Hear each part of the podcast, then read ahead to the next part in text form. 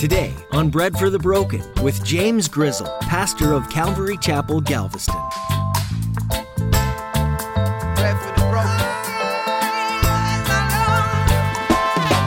Multiple times they, they threatened to take Moses' life.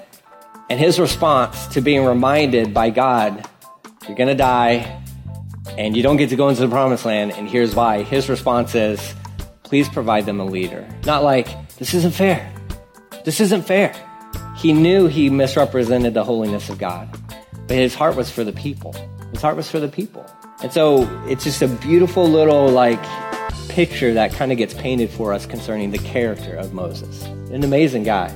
We tend to be pretty self focused. We put ourselves at the center of nearly everything we do. And if something doesn't make us feel good or bring us some other benefit, we'd prefer to just move on and find something that does. That's not how a believer should approach life, especially if you're in leadership.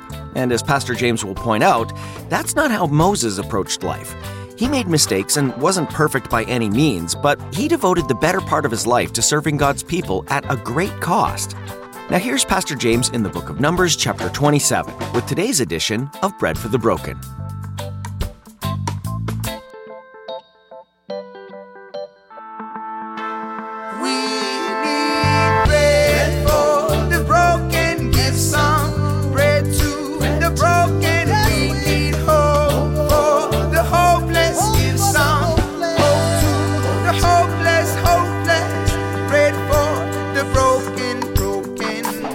Chapter 27, verse 1, it says, One day a petition was presented by the daughters of Zelophehad, Mahlah, Noah, Hoglah, Milcah, and Tirzah. Those are the five daughters. It says their father, Zelophehad, was a descendant of Hepher, son of Gilead, son of Machir, son of Manasseh, the son of Joseph. These women stood before Moses, Eleazar the priest, and the tribal leaders, or the tribal leaders, and the entire community at the entrance of the tabernacle. That's kind of where all the, the business dealings were done. Says, the, these daughters say, Our father died in the wilderness. They said, He was not among Korah's followers who rebelled against the Lord. He died because of his own sin. Just so we understand, he just died in the wilderness. Okay? Wasn't, yeah, we all sin. We're all born sinners. So ultimately, I mean, yeah, you're, you're going to, death is a, death is, is a reality for us all, right? Well, for believers, we sleep. Um, the New Testament really kind of cleans that up for us a little bit, but, um, this guy's wandering through the wilderness and he just dies. Natural causes, I'm sure, okay? So they, they are letting Moses and Eleazar and the whole community understand, like, we, our dad died. Our dad died, and he didn't have any sons. He had us. So we need to be taken care of, right? And they're explaining this to them. They're, they're clarifying he wasn't part of the rebellion that Korah had started up. He just died because of his own sin. Uh, it says, but he had no sons. Why should the name of our father disappear from his clan just because he has, uh, he had no sons? Give us property along with the rest of our relatives. Okay. So here they are and they are just what, what they don't understand is, um, you know, what we can look back on is they're exercising James 4 2. You have not because you ask not. Right? So they're like, we don't, our, our, dad's name shouldn't die, you know, shouldn't just vanish or vanquish or dissipate or whatever. We need land. They, they needed a portion of the inheritance so that they would be, you know, they would have something if they get married. They have something to offer to a prospective husband. There's land. Um, but they, that would be assurance too that they would be taken care of. So this is a new thing that has kind of come to Moses' attention. So being the smart leader that he is, he's going to bring it before the Lord. Verse, uh, verse five. So Moses brought their case before the Lord. The Lord replied to Moses, the claim of the daughters of Zelophehad is legitimate. Okay? Listen to these ladies. You must give them a grant of land along with their father's relatives. Assign them the property that you, that, or that would have been given to their father and give the following instructions to the people of Israel. If a man dies and has no son, then give his inheritance to his daughters. And if he has no daughter either, transfer his inheritance to his brothers. If he has no brothers, give his inheritance uh, to his father's brothers. But if his father has no brothers, give his inheritance to the nearest relative um, in his clan. This is a legal requirement for the people of Israel just as the Lord commanded Moses. So what we have started here is the Levirate law. Okay. Um, we, we've seen this uh, really kind of acted out, in one sense, in the book of Ruth, right? Because you have Ruth who comes back and she, you know, there's Boaz and, you know, and, and through all this stuff, like Ruth technically could, should go to this guy, but Boaz was a, he was a kinsman redeemer, but there was somebody else before him. And Boaz was like, look, you can, you can have his land, this air, you know, your, our relative's land, but that means you got to marry Ruth. And the guy's like, I've already got a wife. Um, I don't need, I don't, I don't need, or maybe want another one.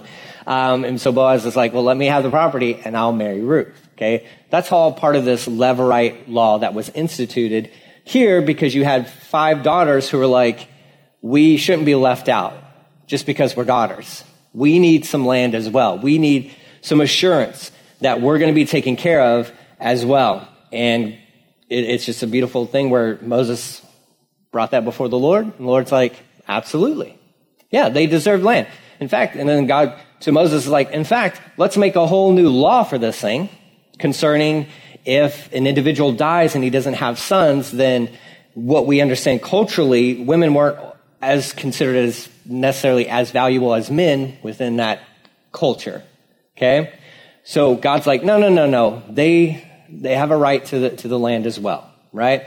So he, he makes that, he institutes that as a, as a new law. Jump over to chapter 36. Verse 1 of chapter 6, or 36. It says, Then the heads of the clans of Gilead, descendants of Machir, son of Manasseh, son of Joseph, came to Moses and the family leaders of Israel with a petition. They said, Sir, the Lord instructed you to divide the land by sacred lot among the people of Israel. You were told by the Lord to give the grant of land owned by our brother Zelophehad to his daughters. But if they marry men from another tribe, their grants of land will go with them to the tribe into which they marry. In this way, the total area of our tribal land will be reduced. Then when the year of Jubilee comes, their portion of land will be added to that new tribe, causing it to be lost forever to our ancestral tribe. So they're like, oh, hold on, Moses. Um, we, we have a question. Like, what if they marry outside of their clan? Then doesn't our land, which was given to them, go over to their husband and his clan, right? So this a distinction and clarity is brought into this Levirate law. So Moses gave the Israelites the command from the Lord. The claim of the men of the tribe of Joseph is legitimate. This is what the Lord commands concerning the daughters of Zelophehad. Let them marry anyone they like, as long as it is, as long as it is within their own ancestral tribe. None of the territorial land may pass from tribe to tribe, for all the land given to each tribe must re- remain within the tribe to which it was first allotted. The daughters throughout the tribes of Israel who are in line to inherit property must marry within their tribe, so that all the Israelites will keep their ancestral property. No grant of land may pass from one tribe to another. Each tribe of Israel must keep its allotted portion of land. The daughters of Zelophehad did as the Lord commanded Moses. Mahlah, uh, Tirzah, Hoglah, Milcah, and Noah all married cousins on their father's side. It was fine back then, by the way. They married into the class or into the clans of Manasseh, son of Joseph. Thus, their inheritance of the land remained within their ancestral tribe. These are the commands and regulations that the Lord gave to the people of Israel through Moses while they were camped on the plains of Moab beside the Jordan River across from Jericho. Now you jump back over to chapter 27. So you see how God is taking care of these ladies and, he, and he's bringing order. And that's what I like about this is it's God's a God of order. And could have got real messy. Could have got real messy if, if God was a distant God, right? Not like in tune with the, the lives of the people that he cares about. Like if he just created everything and then picked the nation of Israel and was just kind of like took a step back and was like, I don't know, you guys figure it out. Would have gotten really messy really fast, okay? But even within the, the tribes and all that, the Lord is, is making sure that each tribe and each portion of land that they have stays as, as God intended it to. So just marry within your tribe.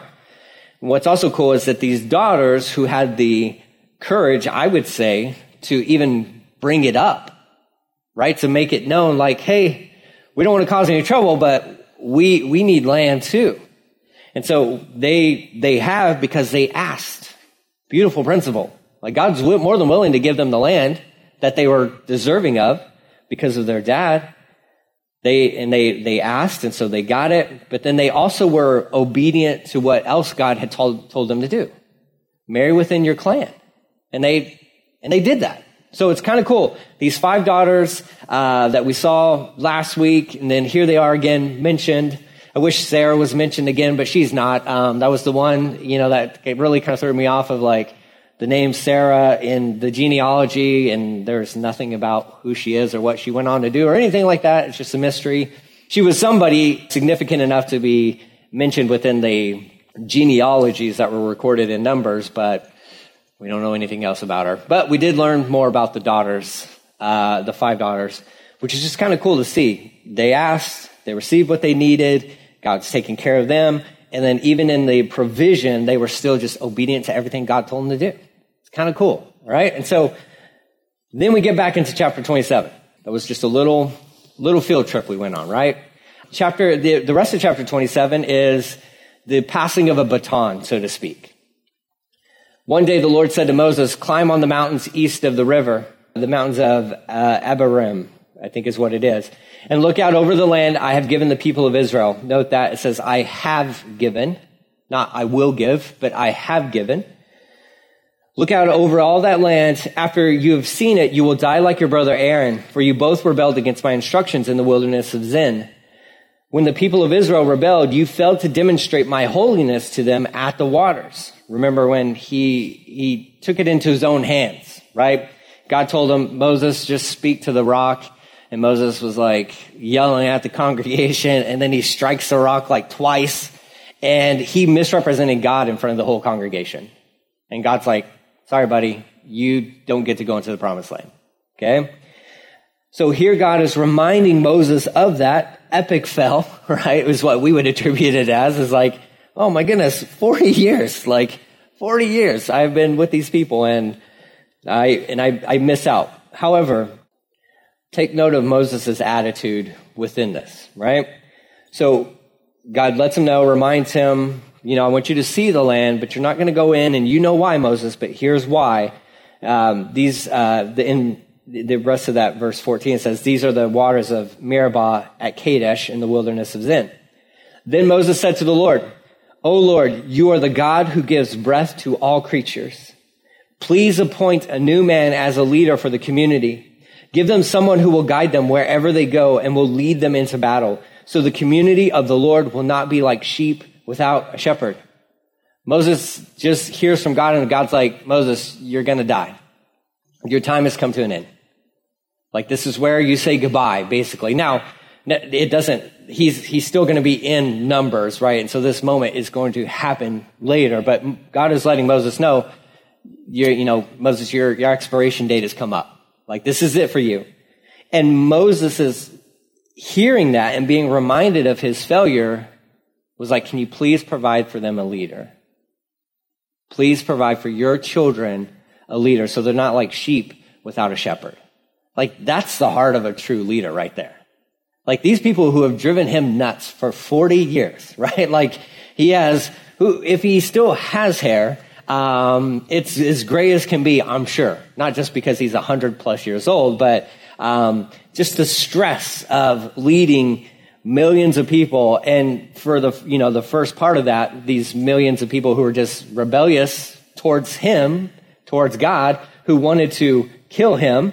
Multiple times they, they threatened to take Moses' life. And his response to being reminded by God, you're going to die and you don't get to go into the promised land. And here's why. His response is, please provide them a leader. Not like, this isn't fair. This isn't fair. He knew he misrepresented the holiness of God, but his heart was for the people. His heart was for the people. And so it's just a beautiful little like picture that kind of gets painted for us concerning the character of Moses. An amazing guy, truly an amazing man.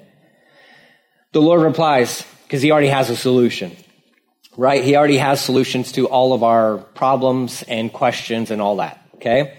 The Lord replies, take Joseph, son of Nun, who has the Spirit in him, and lay your hands on him. Present him to Eleazar the priest before the whole community, and publicly commission him to lead the people.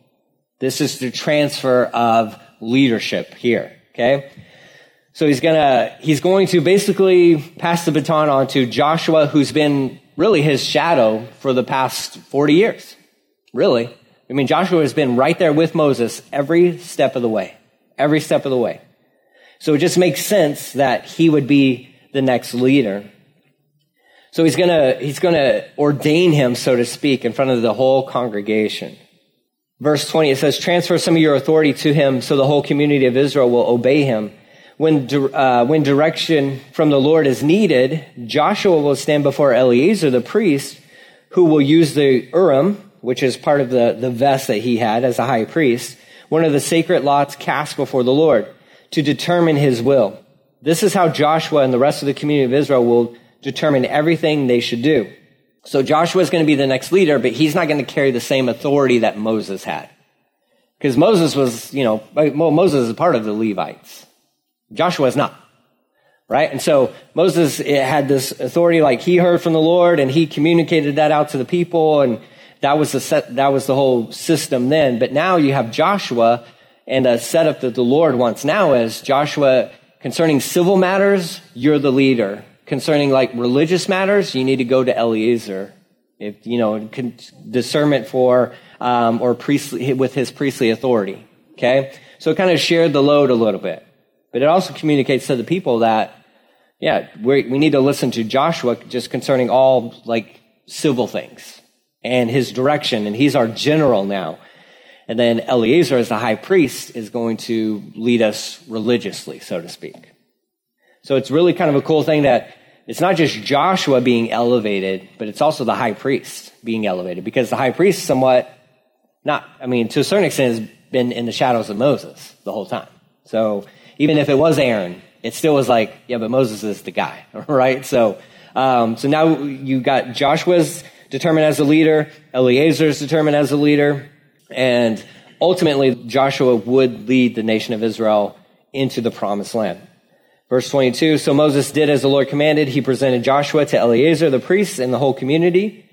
Moses laid his hands on him and commissioned him to lead the people, just as the Lord had commanded through Moses. So, here's Moses, no resentment, no bitterness, none of that. He cared for the nation of Israel. The baton needs to be passed, and so he graciously is willing to step aside. Now, there's other stories that are going to happen before this completely takes, you know, uh, takes hold as far as Joshua's leadership. But the Lord is just setting his people up to let them know Joshua's the man.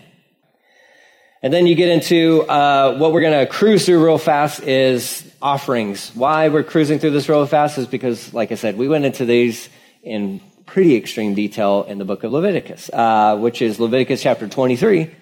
Just a reminder, or you want to go back to our Leviticus series, you can, um, you can listen through it on that. But this is a reminder for a new generation about to go into the promised land. Here are the offerings that need to be made. Okay? So, daily offerings. Um, and as I read through these, what I would ask you to do is just put within the back of your mind how amazing Jesus is. the one sacrifice. The one sacrifice that we all need. Um, which is just a beautiful thing. Now, there's a lot of practical application within each of these things and all, and all of that, but ultimately we lean on, we rely on one sacrifice that was made, and it's Jesus. Okay? So verse 1 of 28, it says, The Lord said to Moses, Give these instructions to the people of Israel. The offerings you present as, a, as special gifts are pleasing, are uh, a pleasing aroma to me. They are my food. So it's like God's like taking them in. He's taking, it creates this really cool image of like, when you offer something up to, to the Lord, there's this communion that takes place. So it's not just like he sees it and is like, oh, that's cool. I'll stick it on my fridge, right? Like uh, we do with kids' art, right? We're like, yeah, that's nice. I'll stick it on the fridge. Even though it may not be the best thing, I'm proud of you. It goes on the fridge, right? No, this is like our offerings to the Lord are taken in by him. They're taken in. They're received by him. It's beautiful. He says, see to it that they are brought at the appointed times and are offered according to my instructions. Here's the other thing concerning offerings, concerning worship and all that. God is a God of order and he's a God of instruction and he's not a God of chaos. And, and he, he, he wants us to know this is an appropriate way to worship me. It's really cool how he does that. So he lets us know, hey, if you're going to bring me offerings, and specifically for the children of Israel, if you're going to bring me offerings, this is how I want it to go. This is what I'm worthy of. I mean, I can't just bring whatever I want whenever I want. Well, kind of, but no. Um, yes and no. There's, there's plenty of uh, allowances for free will offerings, but concerning specific offerings, there's a time and there's a place for it. So, verse 3 Say to the people, this special gift you must present to the Lord as your daily burnt offering. You must offer one, or I'm sorry, two one year old male lambs with no defects. Sacrifice one lamb in the morning and the other in the evening. With each lamb, you must offer a grain offering of two quarts of choice flour mixed with one quart of pure olive uh, of pressed olives. New Living Translation gives us the uh, the uh, English measurements. So if yours is not, you're thinking like, "What's? I don't know what this is." Um, I, I'm reading to you what it is. Okay, quarts is what we're talking about here. You're wondering like, I don't know this measurement. It's cool. Two quarts of choice flour, one quart of olive oil. There you go. This is the regular burnt offering instituted at Mount Sinai as a special gift, a pleasing aroma to the Lord. Along with it, you must present the proper liquid offering of one quart of alcoholic drink with each lamb. More than likely, that's probably wine is what's offered up there. With each lamb poured out in the holy place as an offering to the Lord. Offer the second lamb in the evening with the same grain offering and liquid offering. It too is a special gift, a pleasing aroma to the Lord. So here we go. that's our daily offerings. Now we get into the Sabbath offerings. On the Sabbath day, sacrifice one two-year-old uh, male lambs, or sorry, two one-year-old male lambs uh, with no defects. They must be accompanied by grain offering of four quarts of choice flour, moistened with olive oil, and a liquid offering.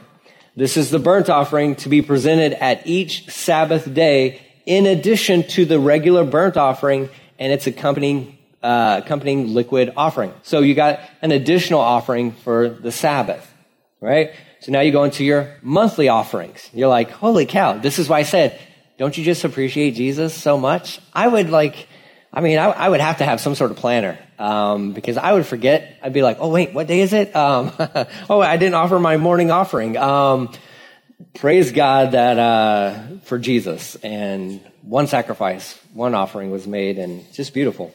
Um, so your monthly offerings.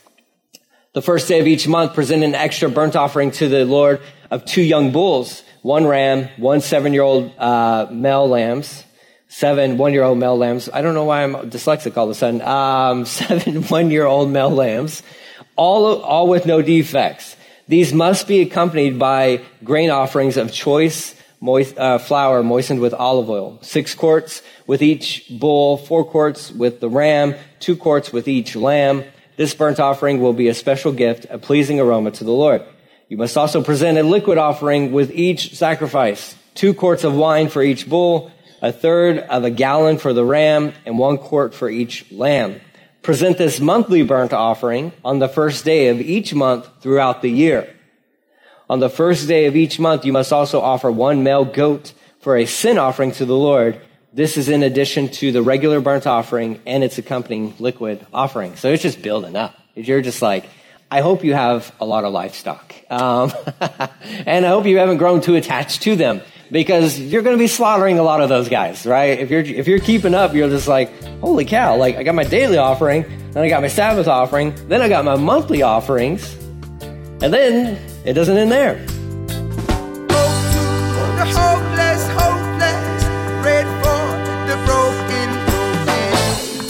This has been another edition of Bread for the Broken, and all of us here are so glad that you joined us today. The message you just heard was from the book of Numbers, where Pastor James has been camping out. Our existence could definitely be seen as dotted with hills, valleys, streams, and rivers, couldn't it? I wonder if we would realize the evidence of God in our lives if we were to map it out on a piece of paper.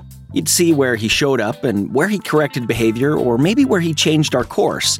Numbers is a book detailing the Israelites' desert stay after leaving Egypt. In it, we can see how disobedience and defiance don't go unnoticed. God is patient, but there comes a point when our actions deserve redirection, deserve a consequence. We can't follow God and obey what He says if our eyes are always focused on ourselves or our circumstances. So, what do you think? Are you ready for a shift in focus? Are you ready to find hope and new life in Jesus? If so, we'd love to pray with you and walk through that decision with you here at Bread for the Broken. Just visit us at breadforthebroken.com. Another way that you can connect with us is through our Facebook live stream. It's a great way to connect and learn from afar. We're a laid back church in Galveston, Texas that just wants to magnify Jesus at all ages. Will you help us in this mission? On our website, breadforthebroken.com, there's a donation link. It's easy to use, so we encourage you to check it out. We're so glad that you were able to sit and soak in the words of Jesus today with Pastor James. We look forward to meeting with you again next time here on Bread for the Broken.